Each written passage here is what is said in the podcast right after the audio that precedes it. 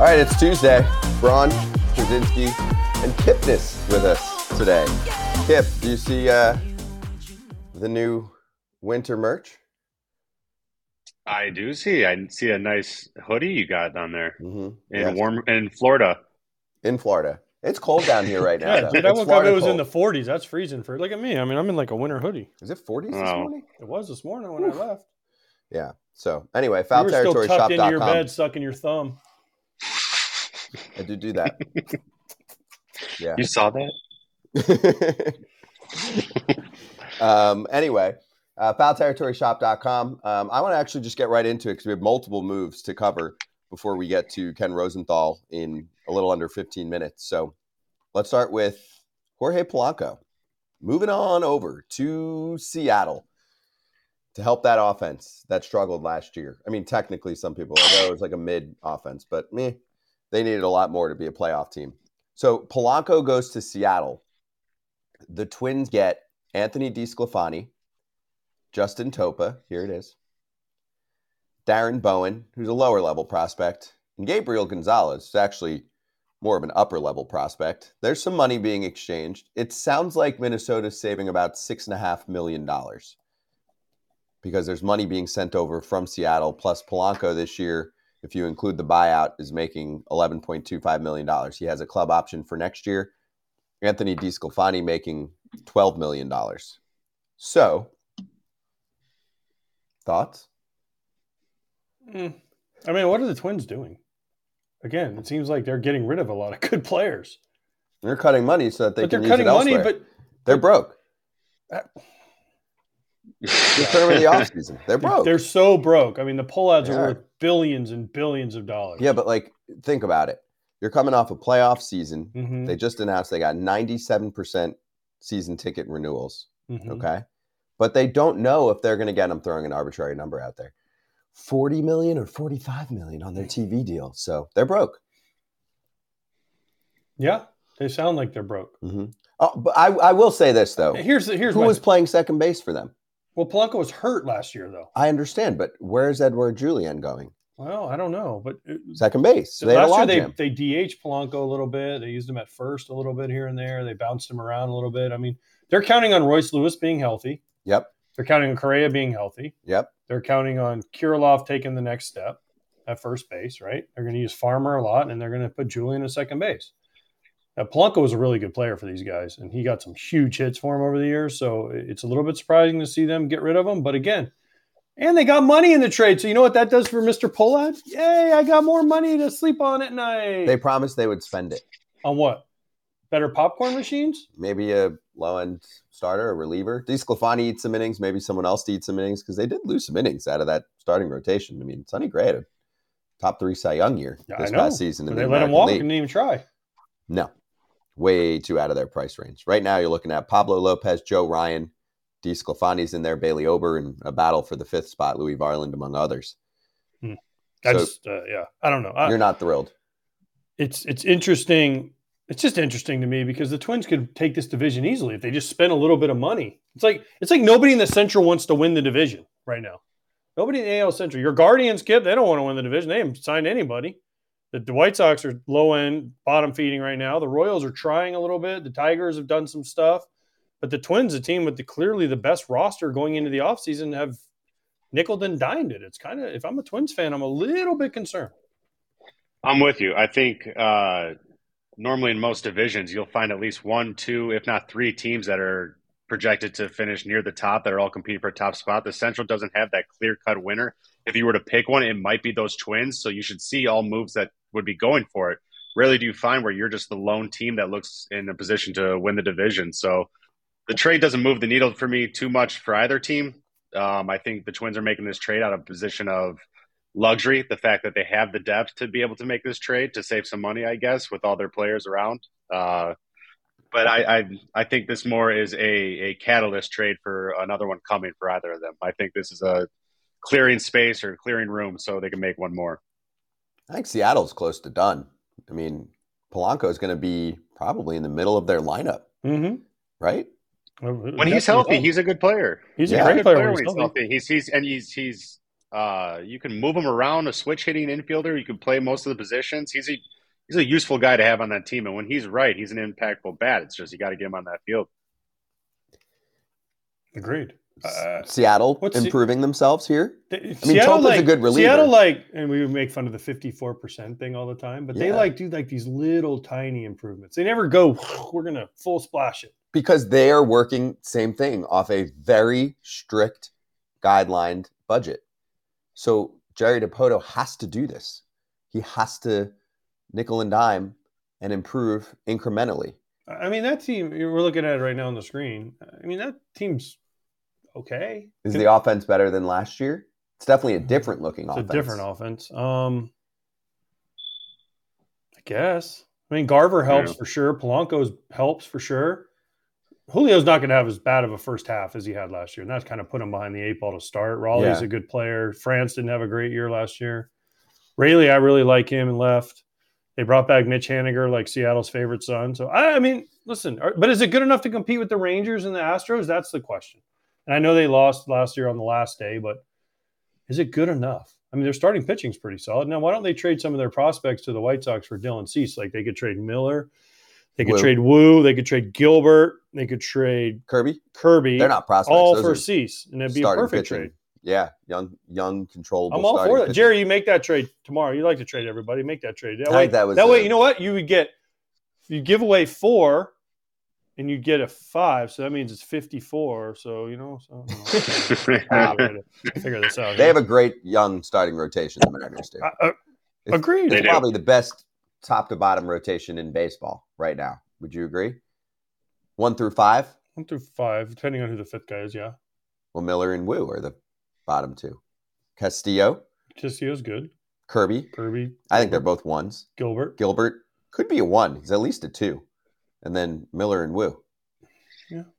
And Dylan Cease for Miller and Woo. I mean, no, there you go. That's not going to happen. Kip, just to uh, just to you trade their five, you, you, trade your five for a four. You're moving on up. See, Jerry, see how this works? I think their math's a little more. But that's 54. It's always got to be a five and a four. Kip, there was a rumor. I think Nightingale put it out that the Mariners had a combo with the White Sox about Dylan Cease, and a lot of yeah. Mariners fans, especially, were like, "What? We don't need that. Why, why are we going to do that?" And they were like, "Oh, maybe they'd trade young starters." I mean, it, nothing to nothing to do with Cease. I, I love Cease. It just doesn't seem like the team that would be the fit for him. I, I agree. That's not the. Uh, unfortunately for AJ and his Sox, I don't think that's the team that will be pulling the trigger on that one. I I, no. I said that yesterday when Bob Nightingale reported that. That wasn't a that wasn't a, a realistic thing. That was no. that seemed like the White Sox putting it out there that there's another team interested, so other teams would be like, "Oh no, the Mariners are interested. We better up our ante." When in reality, that didn't seem like a, a realistic fit. No. Um. By the way, Blake Snell's not signing with the Mariners. There's still a lot of talk. I think it's mostly from fans. They'll like come up with ideas and be like, "And then we sign Snell because he wants to be here." I'm like, stop I mean, even if he doesn't get what he thinks he's going to get, the Yankees, if we believe that, offered what six one fifty. Do you think the Mariners will match that? Hell no. Oh hell no. Hell no. So I, I do give credit to the Mariners. They're going with a very different look. To me, this is I dated someone, we had a bad breakup. I'm going to completely switch it up. They had power, they struck out too much. So I'm going to the completely other direction. Uh, Polanco strikes out a lot. I'm saying their lineup in general, though, will have less swing and miss in it than it did last year. I mean, a little bit. It's hard when you trade Suarez, who like led the league in strikeouts the last five years, and Teoscar. Teoscar strikes out, out, a lot. Garver doesn't strike out a ton. No, I don't know. It's it'll be interesting to see how this plays out for them. I mean, uh, listen, you know, Jerry is not afraid to make the moves. I give him credit. I wish he could. I wish the Mariners every once in a while make the big splash, but they haven't so far, and uh, go from there. This was the time to do it. Agreed. Yeah. For for the Twins, I will say this: I'm a fan of Edouard Julien.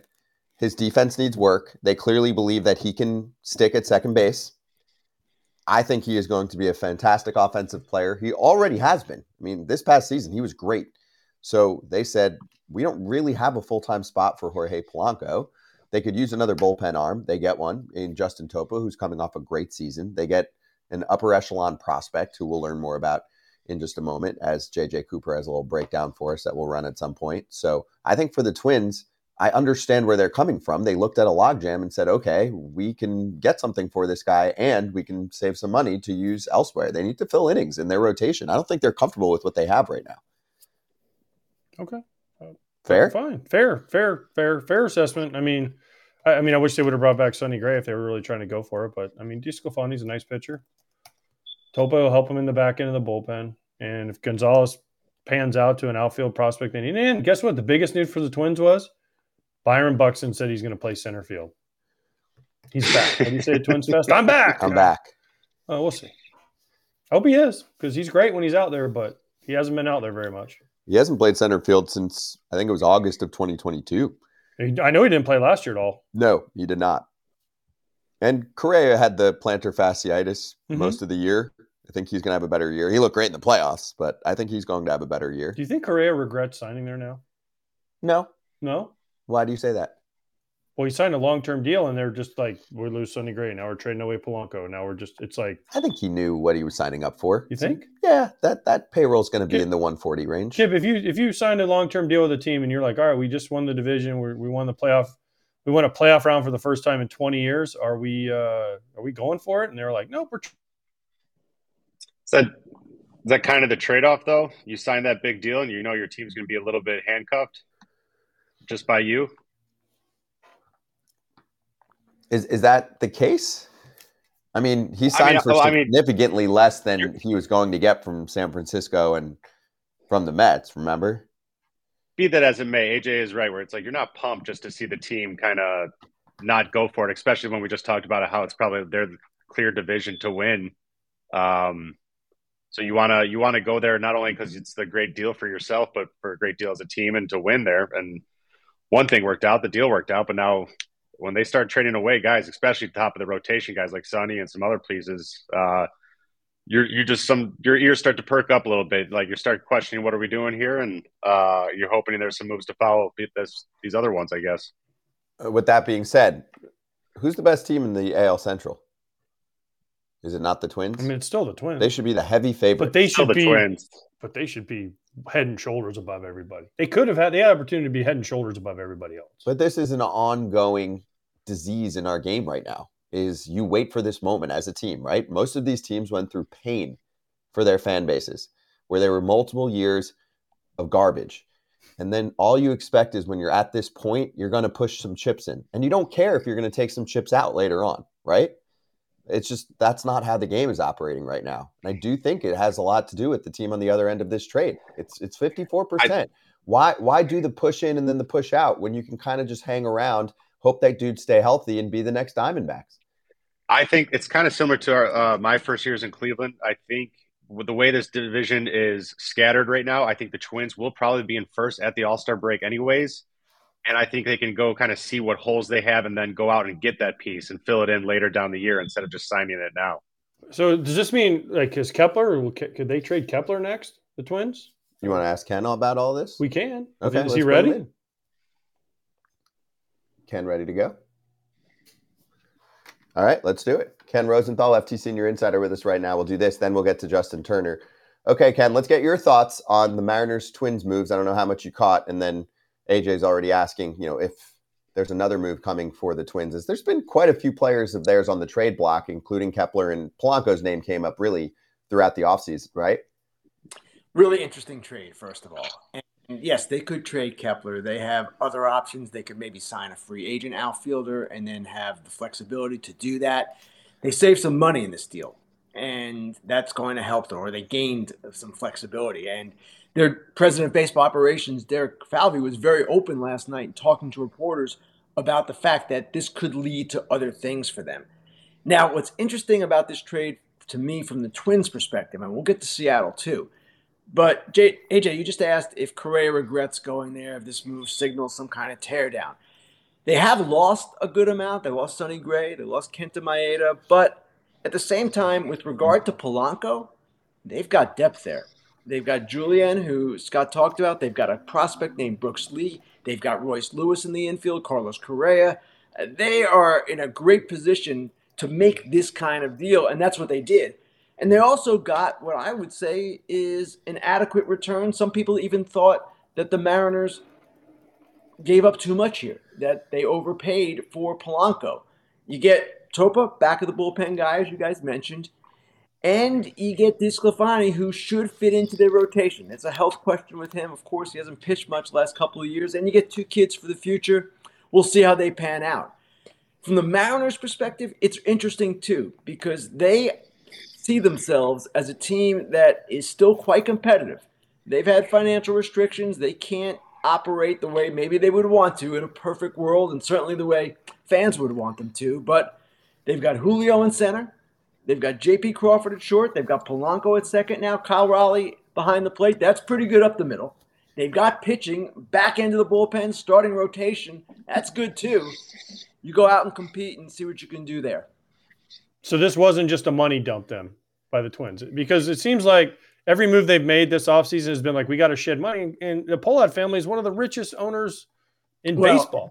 AJ, I, I mean, we, we, and we all know they don't have a history of spending. Trust me, I was there when I've told the story. We had to buy our own our own pullovers. So, I mean, it just seems like every move they make, they're like, okay, well, this is a money move, and they got money back from the Mariners. So maybe Right. I guess that's to cover because I think DiSclafani makes 12 and Polanco is making 10 and a half, maybe to cover the difference or. Well, or it, it's, it's kind of a complicated equation. And yes, they did get money in the deal, but I would never call it a dump when they get four guys back who will, in theory, contribute now and in the future. And as Derek Falvey said last night, they want to do more with the money that they gain, the flexibility that they gain. So it's four for one now could end up being five for one if they sign a free agent, which they could do to address another need. So, listen, both these teams, they're in the RSN web where they don't know what the heck is going on with the future. And yes, they're owned by really rich people. And I don't know that it should make that much of a difference, right? We can all say that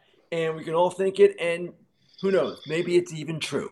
But at the same time, these guys are not spending money, so these teams have to kind of adjust to that. The front offices do. And that's what, in my view, both these front offices are doing to the best of their ability. Now, we don't know how the trade is going to work out, but you can certainly see the logic from both sides. Mm-hmm. Do you feel like the Mariners have a better roster now than they did last year? I was explaining to AJ, maybe this wasn't the best example, but they're trying to switch things up because I feel like they watched too many strikeouts, and that's the thing that they decided with their offense they were going to switch. I'm not saying Jorge Polanco is the best contact hitter in the game, or Mitch Garver, or any of those guys. But they are an upgrade in terms of just swing and miss from what they had in those spots last year, right? They did want to create a little bit of a different identity, yes. And they lost a good amount of offense. It's Teo Hernandez, it's Eugenio Suarez, Jarred Kelenic.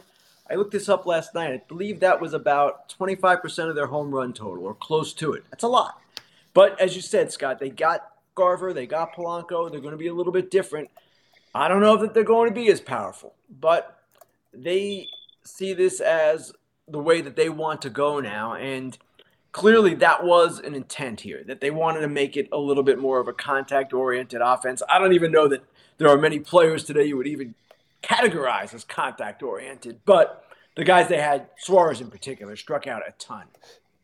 Okay, so the, the, the Diamond Sports, Bally Sports thing keeps keeps popping up, right? The yes. Twins already said we got to cut payroll from about 155 to to 125 to 130 ish, whatever whatever their number ends up being. Okay, how long are we going to have to hear about the Diamond Bally thing being held over people's heads? Like, is this just a way for owners to hold down salaries until? And then all of a sudden, as soon as the free spring training or, or opening day happens, they're gonna be like, "Hey guys, we got all our money. Okay, we can sign people again." But oh wait, it's too late. Well, AJ, you make a great point. And we don't know exactly where it's going with the Diamond Bally thing and if it'll work out even better for clubs in the future when they get direct to consumer ability and all of that. Probably not. The cable model was really beneficial to clubs, as Evan Drellich explained on the show yesterday. But at the same time, if you're looking at this and taking a step back, every year it's a different excuse. Go back to the pandemic. Oh, the pandemic, we're never going to make it. Biblical losses is what Tom Ricketts said. Biblical force, losses. Force majeure. and, and the team seems, and the sports seems to be doing just fine now, right? That was 2020. Then we had the lockout. Oh, we had the lockout. We can't spend money. Now this year it's regional sports networks. Every year it's something else.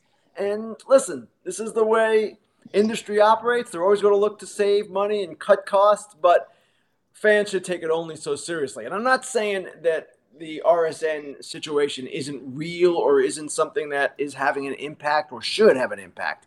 I get it. It has an impact. But again, I'm looking forward to next year's excuse because it will be something else.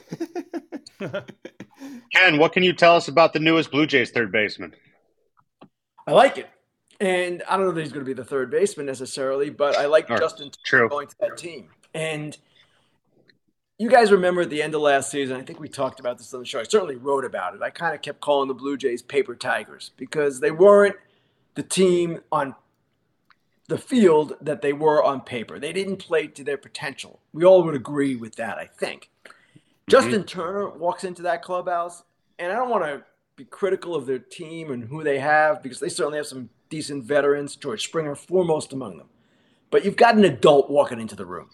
And to me, they need a little bit of that juice that they're going to get from him. And it's not that he's a yeller, it's not that he's vocal, but there's a way he goes about his business and there is a seriousness he brings to his craft. It's how he saved and turned around his career.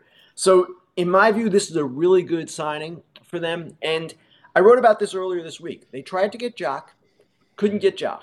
They wanted left handed, they're still way right handed. But the way it was explained to me by one of their front office people was listen, if we can find a right handed hitter who hits right handed pitching, that's good too. Justin Turner hits right handed pitching. Not like JD Martinez necessarily, but he's not going to cost what JD Martinez is going to cost. So it's a good deal in my view for the Blue Jays. It's the right guy. At some point, Justin Turner, 39 years old, is going to stop performing. Let's just hope for the Blue Jays' sake it's not this year. Well, Ken, are they better? Are they a better team right now than last year's team in your mind? I don't know. You lose Chapman. That's a good amount. They did sign Yariel Rodriguez. And if Manoah comes back, their starting pitching is going to be really a force. I don't know that I would say that they're better. They lost Belt too, and Belt had a really good run for them. So they're different. They've got Kiner-Falefa coming in. He should help them. I still would like to see a left-handed power hitter join that team, another one, and go from there. I, I they're, they're one bat short in my opinion. Still. Does does the Justin Turner? We've we've heard Joey Votto to the Blue Jays. Does this close the door on Joey Votto to the Blue Jays? You just said a left-handed power bat. That's not really Joey Votto at this stage in his career. And also, while we're on it, can this get Vladimir Guerrero Jr.? I know he was just named the MLB The Show 24 cover athlete, but he didn't have a very good year last year. I don't think Votto's going there. And I would expect this closes the door. Justin Turner at this stage of his career is mostly a DH. Let's face it. So that's where I think this is going with Toronto. That's probably the role he will fill for them. And Joey Votto is not going to play over Vladimir Guerrero Jr. and he's kind of excessive or a surplus that you don't need if you have Justin Turner.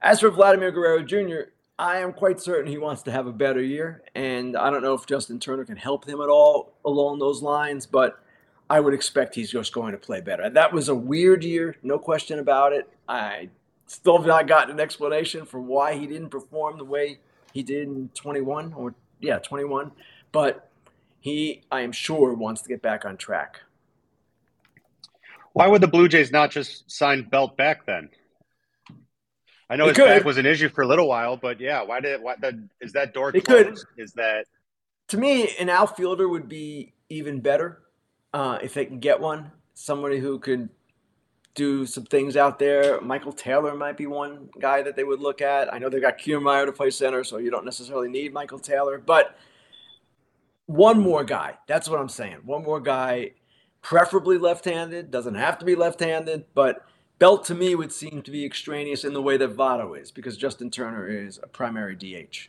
Yeah. You know who to look good in a Blue Jays uniform? Shohei Ohtani. He's a big left-handed strapping lad that can hit homers. Ken, I'm just saying but it didn't work out. You know, he went to LA. They know, tried. He went to a different blue team. They tried. Uh, they, I listen. I know. I know. I know. Speaking of teams trying, the Red Sox are they trying? Because they, no. they let Justin Turner. They're not okay. They're, they're, they're not trying they're the way not, they should be trying. Uh, I mean, let's face it. They're the Boston Red Sox. Okay, they don't have this regional sports network problem. They own NESN. They are a team that should be as their chairman Tom Werner said earlier this offseason, they should be full throttle. They've got Jordan Montgomery sitting in Boston, working out in Boston. His wife is doing a residency in Boston. He is right in front of them. And maybe they'll sign him, but it sure doesn't seem like they're going to do anything big. Sam Kennedy, their team president, said at their winter event that they probably, or he indicated they might be cutting payroll. It's inexplicable to me the way they're running this thing. Now, they have young talent coming. They've got some interesting pieces even this year that they're going to incorporate. But again, it's the Boston Red Sox. And why are they not spending more? Why are they, when they need a starting pitcher, when that's their number one thing, a top of the rotation guy? You've lost Sale, who could have been that guy, but maybe wasn't going to be. Who's that guy? And if they sign Blake Snell, if they sign Jordan Montgomery, you can say, okay, I get it. Doesn't look like they're going to do that. And again, Montgomery is in their backyard. Granted, he's probably waiting for Texas, but maybe the Texas thing doesn't happen. And maybe that's what Boston's waiting for. Maybe they're thinking, okay, if that blows up, we can get Montgomery at a better price. But they could use, not could use, they need a top of the rotation guy. Ken, we were just talking about the Twins a little bit and the Blue Jays, and like you said, the paper tiger teams where they're better on paper. I think both those teams are kind of counting on some of their key players being better this year than they were last year and taking steps forward. But you look, if the Blue Jays were in on Shohei, that means they have money to spend. What's to stop them from going out and getting a Cody Bellinger who's going to cost significantly less than a Shohei? What's and what's same kind of question for Boston. If they're still the Boston Red Sox, why aren't these teams spending? And why does it always take so late in the winter up until right in spring training for people to even make moves on this? Jason, that's a good question. And I wouldn't put it entirely on the teams that it's taking this long. Scott Boras, the agent for many of these top free agents, Montgomery Chapman, Bellinger, he certainly is not afraid to protract these things as long as he wants to. So that's part of it too, in fairness. Now, the difference between a Shohei Ohtani and a Bellinger is Shohei Ohtani not only is going to generate value for you on the field, he's going to generate immense value for you off the field. And I would think that the Jays viewed him as an exception. So if you sign him, you get all this added extra revenue. If you sign Cody Bellinger, who is not as sure a thing because he had last year as a resurgence, but the couple of years before that, admittedly, when he was physically compromised, not so good. It's not the same. It's not going to have the same financial inc- impact on your club, on your organization. That is the hesitation, I would imagine, that they don't see Bellinger like they saw Shohei Ohtani. But at the same time, you raise a good point. Why not? I, I know you've got Kiermaier in center and you've got Vlad Jr. at first, so Cody Bellinger doesn't fit so naturally, but I don't know. Good players seem to be a good thing for a team. Cody Bellinger's a good player. All right, so I really want to get to the topic of not trying. The Oakland A's article. No, no, no, no, no, no, no, no, no. But this is another level, okay? And you know how passionate I am on this topic. Ken put out an article about the Oakland A's. So, Ken, I'll let you kind of just open up the parts that stood out. But there is one part I'd definitely like you to touch on is the sources that are saying behind the scenes what kind of payroll they're anticipating in the future to ramp up. Because to me, that was some news that they're floating around there. They haven't really talked about what that would look like. You put some numbers out there, and I was cracking up because I'm like, if anybody believes that they are going to play ball anywhere close to $200 million before 2089, they're nuts. 2089? well, what I reported is that what they are projecting is in the years leading up to the opening of the Vegas ballpark, probably 2026 27 with the ballpark opening in 28. They're projecting to be in the 130 to 150 million dollar range. And then once the ballpark opens, they are projecting 170 million dollar plus payrolls. Now, I asked the team president Dave Kaval about those numbers. He would not confirm them, but he did say we expect to be in the higher end. Now, the average payroll last year was 165. So if you're going to be in the higher end with salaries going up by 2028, it's going to be in that range minimally 165, 170 plus.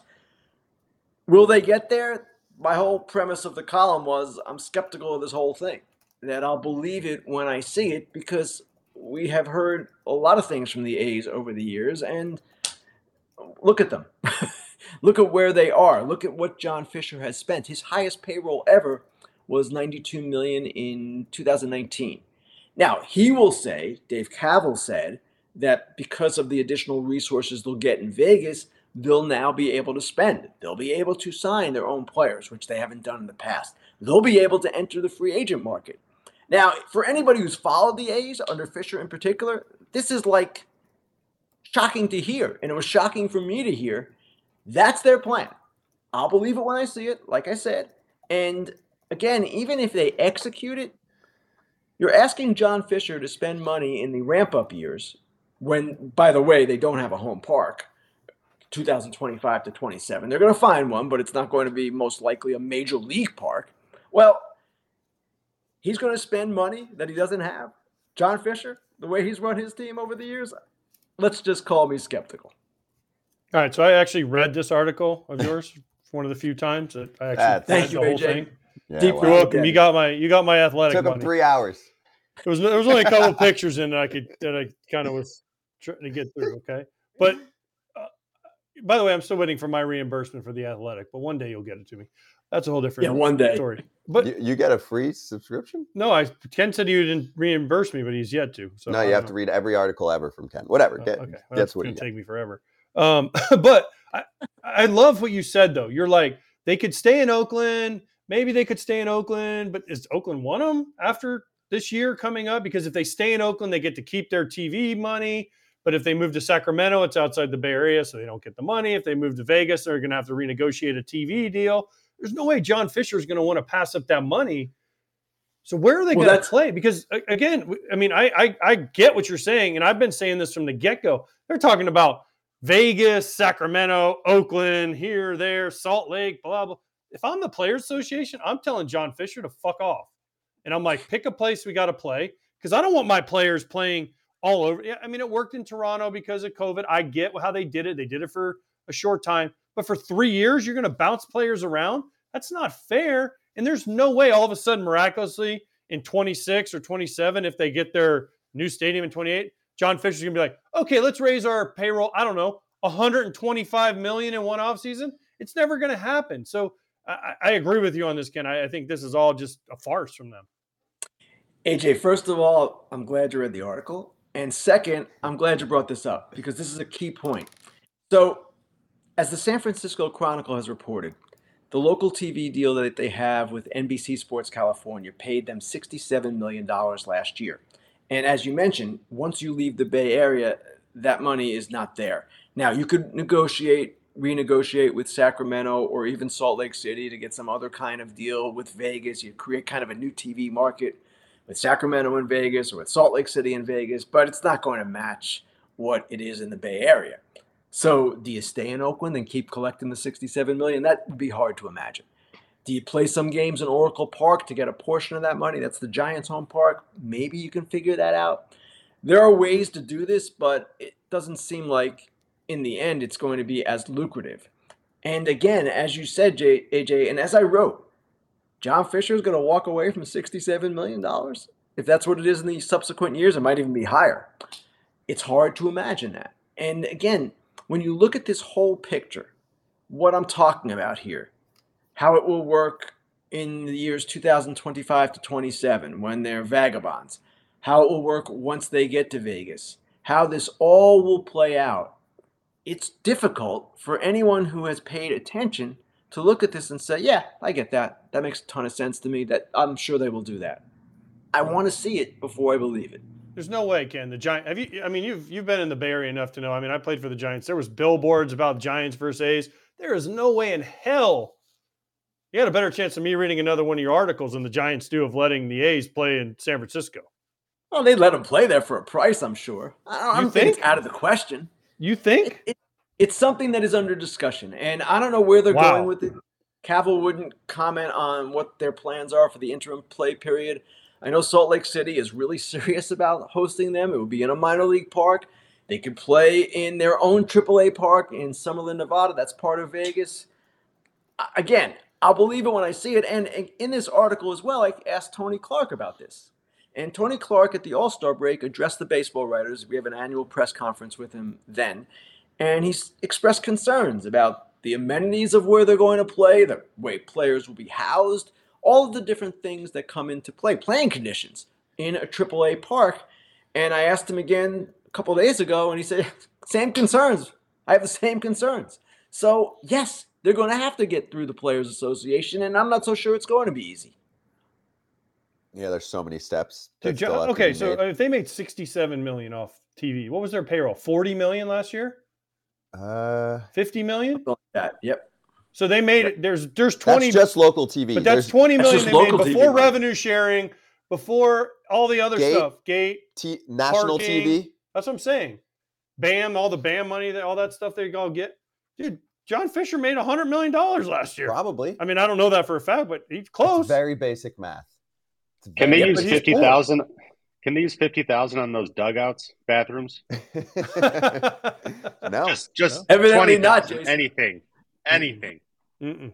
Ken. Obviously, we're we're dumbing it down a little bit, but that that is the basic math. I mean, you you look at a team. I know there's more than just the player salaries, but when you add up the rest, it's not crazy usually. And you do the math. I mean, it's hard to look at a situation like that and not be like, wait, where is all of the money going? That's a very good point. And these teams will tell you, not just the A's, but other low revenue teams that don't spend enough on major league payroll, we're spending on infrastructure. We talked about this with the Marlins recently. We're spending on player development, we're spending on scouting. I think they're I'll tell you who okay. helps out the A's. Scott when he shops at Baby Gap for his shirts. No, I'm on a I'm on a uh, You're on a Gap hiatus? Gap- Man, no Gap wonder, your, no wonder your hiatus. wardrobe has been Gap protest. slacking. for anyone that's out of the loop, that's the Fisher family, John's Owns family, owns not John. He hasn't done anything for himself ever. Ken, thank you very much. Appreciate the time and great article. Thanks, Hey, guys. Ken. It is a great article. So check it Mhm. out in the Athletic, and also Ken's Fair Territory explains more of the A's Vegas situation, uh, the Hector Neris signing, a little Hall of Fame recap, and a lot more. If you check it out, he does a, a great monologue at the top too on the BBWAA awards. Okay, let's keep this going for a sec because Kip, we haven't had you on for some of this. So where are we at with the player perspective on this? Do the players know what's going on? Are they concerned if you're a player on the A's? And I know most of their players are league minimum. I just got to the league. I don't care. I'm just happy to be in the bigs. But like we've been talking about, there is a union. Like the league is split into two. It's the league and the league office, and then the union and the players. I mean, there has to be a line here, I would think, where they have to agree that this can't fly. Hey, we're going to play here. We're going to play there, right? It's yeah. I'm not. I'm not a fan of it. I think it's as and even as a player who's trying to sign there or who's playing there, it's it's a it's a land of opportunity for only specific players. But uh, if you're a rookie trying to get established, you're happy just to be there and you overlook a lot of the problems. And if you're playing in different stadiums, if you're an old guy trying to sign on to a team and stay in the league, you're happy to play for Oakland. But if you're these other players that are going that are trying to win, um, the fact that they're talking about playing over at different stadiums or not knowing where home is, not knowing all these variables, uh, on top of just Oakland wanting to or trying to spend money here in the future, who's going to want to sign there with all these unknowns? And they don't care because they don't want to sign anyone Mm, anyway. They, But, they don't you care. Yeah, but it's. They, I mean, they you're signed not Alex Wood the other day. great. You're not signing there to win ball games. Clearly, No. if they're not going to be spending money, and they're looks like they're not, um, they're they're already they're handcuffing themselves in the free agent market even before they open the pocketbook. I think it's imperative that whenever there is a ball club in Vegas, that team puts its best efforts forward right from the jump. Well, they have to get the fans excited right away. Yeah. Like they have to That's- come in and the Knights did that. Yeah, but they have to come. Yeah, the Knights are expansion, and they made the Stanley And- Cup. no, they made the finals the first year. That's ever. what I'm saying. And then they just won this past year. Like they have brought winning right off the But jump. they need Does to come in anyone and believe bring this fire. regime is Whoever- going to win? Whoever in 2028 is a free agent that year, you have to expect, or you have to expect Las Vegas to throw big money at you. Yeah, If you're like a top of the, I mean, I don't even, I mean, it's so far away from, but sure. I mean, I'm sure we can project out who could possibly be a free agent. But think about it. If you're a free agent that year, the A's have got to hit it because they got to get the fans excited. If they go in there with a $45 million payroll of all rookies, people in Las Vegas are Uh-huh. going to be like, we don't care. don't. care. There's too many other things. That's all. That's that's always the formula. You want to. You, he's right. You want to sign those big players right when you have that new stadium or that new market to. It also kind of helps offset the cost of it, where you bring in, get the excitement going. So maybe all this money that he's saving up these and are making these years uh, till they're open, maybe he'll finally open that that checkbook come 2028. Now, if you're a free agent, it's not a bad place to go if the organization gets cleaned up or hopefully just gets sold is the real goal for everyone, right? I think you want some stability as a player. You want to know where you'll be, where your your family will be, where your your interests are vested in. It's just not the same when you're moving around and don't have an owner who's like on the same side or on the same page as you. It's kind of like the opposite. But the thing is, though, they can't they can't wait until 28 to spend all their money.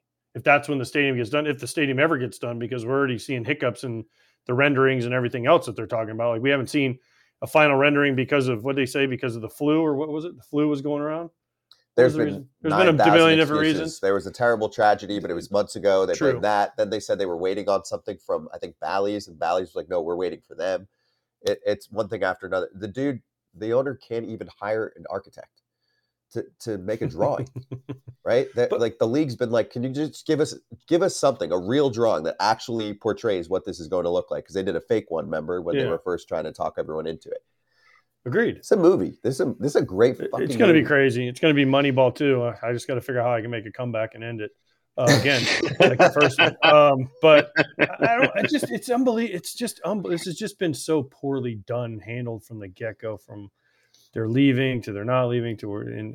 Oh my gosh, the best thing for baseball we've had this. John Fisher just sell the team, just to give someone else an opportunity to figure something out because Vegas doesn't want you. They they really don't. I mean, they say what they do, but they really don't. And Oakland, I don't think Oakland wants you now. So now you're kind of on the hook for where do we go? I mean, they're going to end up in Vegas somehow, some way, whether he forces them to. But gosh, like if, if I'm the owner of the A's, which I obviously am not, I am building the biggest, baddest ass stadium I could ever imagine. I'm not nickel and diming it. And if it's a smaller capacity, fine. If it's only like like Cleveland's only what 35,000 people, if it's a smaller capacity stadium, but I, it's got to have all the bells and whistles. It's got to have everything you can like kind of like the Raiders stadium. They say I've never been, but they say it's Sure. once you walk in is unbelievable, right? It's got to be like SoFi in LA, where people walk in and they're like, oh, or, or when AT and T opened in Dallas for the Cowboys, everyone's like, oh my gosh, this is incredible. It's got to be like that because they're counting on local people coming and tourists coming, and in order to get people to come into a stadium, it's got to have something cool that no one's ever seen before. So you got to spend money. You can't nickel and dime. You can't cheap it out. You got to make it something cool where people. It's a destination, and I just don't see them doing that with this ownership group. People want the player perspective on this show, obviously, with you guys giving your authentic take. Is this not going to be talked about nonstop? Whenever, let's say, Kip, you were on Cleveland, right? And you're playing in Oakland this season, or the A's are coming to you.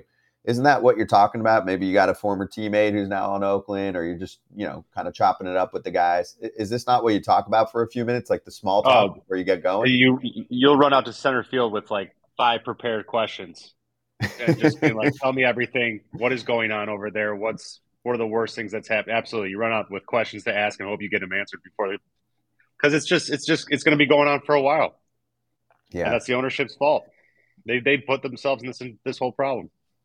the thing I don't understand here, we're showing some tweets here. Here's Shayna Rubin, who covers the team for the Athletic. We know very little about John Fisher as a person, except that he was a Giants fan before he bought the A's. Suddenly, a lot of the carelessness with which he's managed the org roots, uh, organization's roots to Oakland makes sense. And we saw the tweet earlier from Danny Vietti saying that their payroll was in the low 40s and that John Fisher said he did everything he could. So I just I can't emphasize enough how confusing this whole situation is for uh, the son of, of a billionaire family to want to just shatter name legacy the whole deal for a few extra bucks just go into a different industry that's the part i don't understand If he sold it, he'd make billion dollars right now. more than that. I mean they're going to vegas the team's probably going to be worth close to $2 billion because they already have that relocation. At this point it's even just people in vegas like please we don't want to deal with this villain. He will mess up every single thing from front to back. I just don't understand. Like think about it. For, for any of you any normal person out there that's not a billionaire would, would, would this be what you choose to do with your life? Apparently, Maybe he's a diehard Giants fan. Maybe he's really going about He's it. just He's completely, really- try- he's completely Yeah. trying to wreck This it. takes tanking to another level. It's from the end. He's, he's he's bombing them from the end. Yeah, exactly. All right, let's just spend a few minutes before we get to slap hands on the Justin Turner edition. So we spoke to Ken about it, but let's get your thoughts on it first. Are the Blue Jays better? Is this similar to the Diamondbacks adding Joc Pederson, where a lot of fans are looking around wanting Jorge Soler and JD Martinez, and you're getting the next tier down? Because those two are, are at the top tier of Yeah. like your DH type, right? I just think they didn't want to lock themselves in. I think J- Justin could still play some infield if he's needed to. Yeah. I mean, he can a day or a day a week or something like. Sure. He's mainly a DH, but I also think, you know, the, the Blue Jays said we had special money for Ohtani and then everyone else, and they've kind of you've kind of seen that filter down. I think they're counting on a big bounce back year from Vlad, Bichette stay healthy, Springer, right, Kiermaier, IKF to take over for Whit, Alejandro Kirk bounces back. They're hoping Manoah hopefully is in shape and bounces back. Um, are they better than what they were at this time last year? I think they're about the same, honestly. I think it's it's about the same. But are, do they have enough to overtake Yankees, Baltimore? Probably not, right? It's I mean, close. I love their for me, they're still probably a wild card E team. They're not a they're not an AL East winning team without addition of one more, as Ken said, big left-handed bat. Unfortunately, that guy's named Cody Bellinger, and they're probably not going to pay for him. And Kip, they lost Matt Chapman. I mean, unless Yeah. he resigns, but I don't know. It seems like he could be heading to, say, a San Francisco or maybe a Chicago. I think he's going to sign with the Giants. Chapman. I won't say they're much better just because I think Chapman versus Turner or something. Chapman plays every day and a pretty damn good third third base. Um, but I think with the bounce back and then you add the tutelage coming from Turner, that's going to really help uh, these kind of year three, year four guys really take the next step. Hopefully, Okay. I mean, I, listen, I, I like this. I do. I mean, Lou Merloni chiming in. He saw JT last year in Boston. You want to read it? Because I'm running out of words. Oh my god. Okay, I'll take over hosting. Something has been broken in Toronto for a few years now. Too much talent to not be a serious contender in the American League. Rotation is one of the best. Adding Turner was a great move. Great presence in a clubhouse that needs one. Lou Merloni. And Bo Bichette was on a show recently, too, where he mentioned Justin Turner's name as someone that he'd like to see added to the Well, he got clubhouse. his wish. Do we feel like they have a clubhouse problem, though? I don't think it's a clubhouse problem. It's just the offense not living up to its potential. I don't think there's like drama going on with the Blue Jays. I think Yeah, the, the, clubhouse problem. problem is they're not winning enough. Yeah, that's the problem. That's it's not a, a a character issue by any means, or at least from any people talking. Doesn't sound that way. I think it's just they were underperforming. That that is the problem. They they know they have good players there, and they want to see them kind of reach that potential, but they need them to uh, reach it to get to where they want to go. It's not just they kind of are one of those teams with these kind of guys. It's almost like a low floor, high ceiling team. I think, and that's it's not one of those ones that you count that even if they have bad years, that these this team's still going to win 90 games. This team could win 75 games, or they could win 100. So I think it's just they have one of those ones where it's a lot of variables, but they really do have people in there to to be good. 100 might be a stretch because I don't think they have that kind of. Maybe in that division, maybe yeah, maybe in that division that with the. Orioles and the Yankees. yeah. It's it's that's Again, tough. yeah, it's that it's tough and the Rays. Let's not forget. I mean, that's the. I mean, so, so think about it. Last year, you had the Rays, the Orioles, the Blue Jays made the playoffs, right? Right. The Yankees didn't even make the playoffs last year, and they're going to be better, you would think. I think they're going to make the playoffs. Okay, so then is there four teams out of that division going to make the playoffs? Because we're already assuming the Orioles are going to be equally good, There's one team out of the AL Central. You can already book that. of course. Okay, so that means four out of the East and only one out of the West. That seems like a No, not tough necessarily. pull. I think two out of the West and three out of the East again. I agree. Okay, so who of the four is going to miss out? Baltimore. Maybe- Wow. Maybe. You heard Or- it here first, people. Scott Braun hates the Orioles. There it Baltimore is. Nope. or Toronto. Over the Rays. Oh, no, I got the Rays out. I got the You Rays just out. nope, you said Baltimore. Kip, you heard it. Wait, he hates the Orioles. Let's re-rack. He hates it. the Orioles. I got He hates Baltimore, New York, citizens. and Toronto. I got the Rays out Okay. this year. I think they'll take a step back. I, I don't love the pitching. They're missing a lot of their pitching. Uh, They always seem to be, and they always seem to And figure it out. They grow them on trees, but Yeah. it's true. I mean, for me, you look at the Blue Jays, and they were pretty healthy last year. That's the other thing. Mhm. Variables change year to year. I mean, Alek Manoah is just out of shape, apparently. Alek Manoah had obviously a disaster season, look look at the other core four in that rotation last year. I think they made all their starts.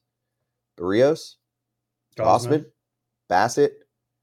Who am I missing? And Ryu came back later in the season. Uh, missing the one. lefty they brought in in the playoff game, Uh, uh, Kikuchi, Kikuchi. and then Bo. Bo got hurt a little. He got dinged. little. Remember, he dinged his knee. Yeah, Vladdy. Most dudes Vladdy were had a healthy. down year though. That's He had a down year, right? Springer Chapman didn't have a great year. We talked about it. He had a great first month. Yeah, kind of carried the team though in the first month. Yeah, Kirk had a down year. Yeah, So I don't know. It, it's gonna. They're a fascinating team to me because they have all the money in the world. Kip, you know, you've been to Toronto. They have all the money in the world. They can do whatever they want. Um, but they just don't seem to ever get the big. I mean, I guess they did when they got Springer, right? It was a big splash. Gausman was a big splash. yeah. Springer's great. Same thing. I mean, definitely injury concerns there. He's dealt with That's that. why it's just Another confusing to me. It, uh, it's just confusing to me. If you're going to be in on Shohei, how is Bellinger's not? How is his cost too much now, or however they want to word it? Separating marketing from performance. Mm-hmm. They were like, 100%. "We will make a fortune off him." That's a publicly traded company too. I, I, yeah, but I'm talking if you're if okay, even if you prorate it down to maybe what it would be, I think Bellinger checks every box you're looking for: outfield help, lefty bat help, big name. I think he brings in the market a little bit. He moves the needle just a little. Obviously, nowhere near the the movement of a Shohei, but I just think he's a perfect fit for there, and I'm hoping they're making that splash still. Probably won't Yeah. happen, but I hope they do. I, I agree. I think he'd be a great fit there. I think they do what most other teams do. I mean, it sounds like a broken record, but it's a business first, winning second. So Shohei would sell the place out every night. Does Bellinger sell the place out every night? No. No. Let me ask you this: When? Why have they not? When are they going to start locking up a Vlad? I think it's Too late. like the Pete Alonso situation at this point. He's gonna why not go to free agency when you're this close? I agreed. I'm just saying. I think there's a better chance of Bo, but I think Bo might want to Test, test the too. waters at this point too. You wait this long. Have they? Agreed. Do we know publicly that they've thrown some big number out there in the past? Well, I mean, we, I mean, they might have, but we haven't heard a whole Right. lot. Uh, Kip, I mean, Oh, when you yep. get the Pete Alonso status or for Bo and Vladdy two years away instead of one, and you're that They're- freaking they're- talented, They're too close to free agency. The the old saying is the longer you wait, the more you make. Um, when they're knocking on the door this close, especially those guys, uh, they're going to test the waters. You have to really blow them out of the water with an offer this close to free agency for them to take it. Agree. well, why'd they wait? Adam in the chat goes, "Shut up, Kipnis. Belly's coming back to Chicago." Obviously, Listen, I'm, I'm not. I'm not saying I don't want him here too in Chicago. Yeah. I'm just saying fit wise, he's perfect for Toronto. But uh, listen, he was awesome in this city. This city loves him too in Chicago. So uh, I would I would love to have him back in a Cubs uniform as well. I think the Cubs Need him more than need him anybody else. more than Yeah. the Blue Jays. I think if the Cubs don't bring him back, they're not a playoff team unless there's somebody else like that they're replacing him with. Yeah. I don't think the Cubs are a playoff team. I don't. Chapman, Matt Chapman, does he make them a playoff team? closer. Both, both of them. Both of them, yes. I think that division is going to be tougher than most people think, especially for the for the Cubs. Just saying. I think the Reds are better. Well- the Brewers will be good again. What was that guy's name in the chat room? Told me to shut up. Adam, he's got a Cubs logo too. Mm-hmm. Yeah. All right, Adam. he Talk said soon. he's got he's got a, a poker game with you Uh, later. He's- he's yeah, yeah. We're kidding around, Adam, but yeah, I mean, I would love to see it happen. We've been talking about it for a long time. Cubs definitely need to make some moves too. We've talked about the same two teams over and over again. The Cubs and the Giants still have one or two moves left to make to show that they're And the legit. Orioles. We've talked about them too. Yeah, it's just hard to believe the Orioles are going to do anything. It's just the the year long staring contest with the Orioles about Dylan Cease. Yep. Basically. So, True. all right, let's slap hands.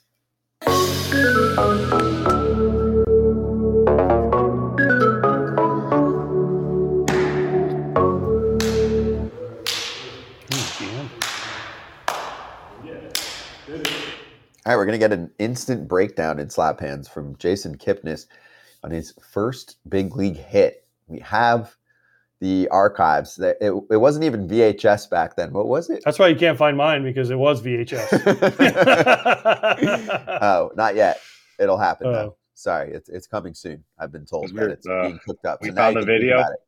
We found the video. Now it is being uploaded. I couldn't remember the I couldn't remember the full name. Uh, Takahashi. Yep. Takanashi. Takahashi. And- Takahashi. And I mean, you can give everyone a little teaser. Oh, here it is. So I was game 0 for situation. 6. And it's uh, bases loaded, bottom of the ninth, exactly how you dream about it in uh, your backyard when you're coming up.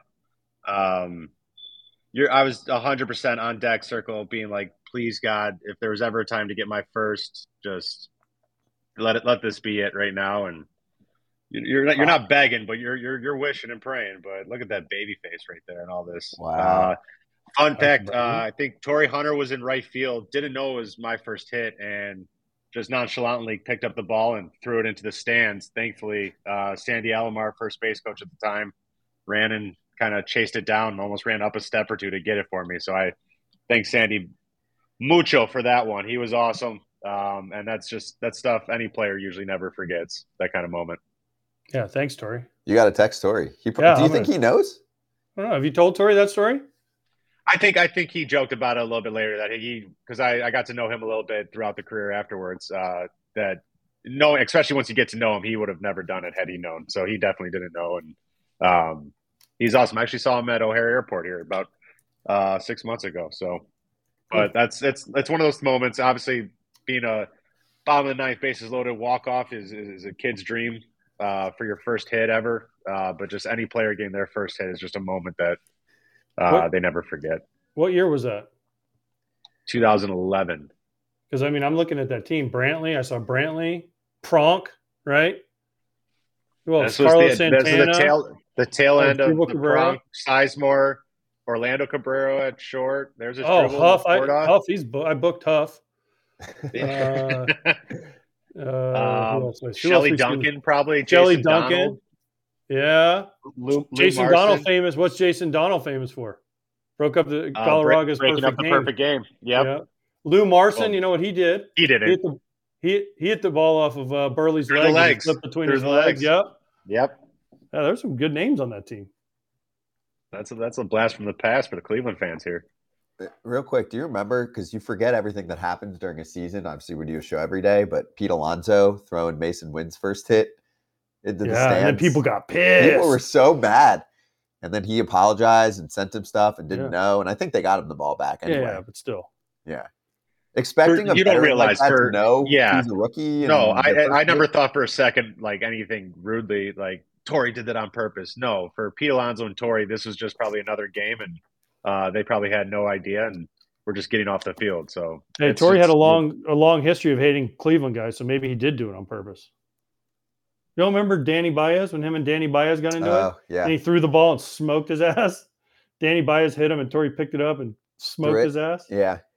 Threw it like 107 back at him Oh, Torii was one of the nicer dudes in the game, but if you until piss he him did, until he wasn't. hey, until he wasn't. Until he wasn't. wasn't. Yeah. everybody has their line. Dude, Torii was the best. Torii, would, Yeah. Torii would be the nicest. Dude, hey, Torii, hey, Torii, you're my favorite.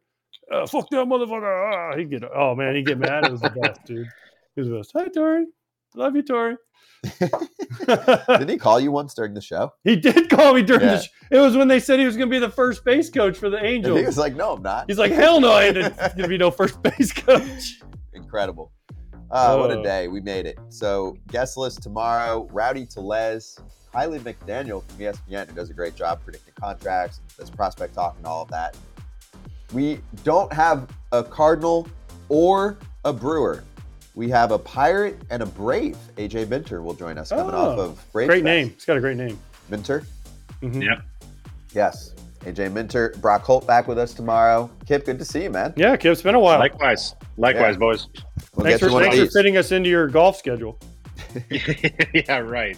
Not in this state. Sorry, it's cold at 40. Yeah. Winter weather. Global I'm gonna, freezing. I'm gonna go. Sh- yeah, I'm gonna go shovel my backyard.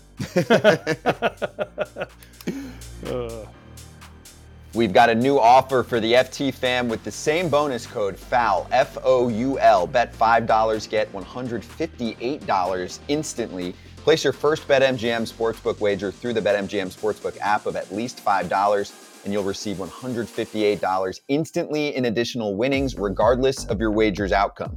Download the BetMGM Sportsbook app, sign up and deposit at least $5 into your newly created account. Place a wager in the amount of at least $5 at standard odds price. And once you've placed a bet, you'll receive $158 in bonus bets, regardless of the outcome of your wager. Again, that's bonus code FOUL, F O U L. Gambling problem or concern? Call 1 800 Gambler.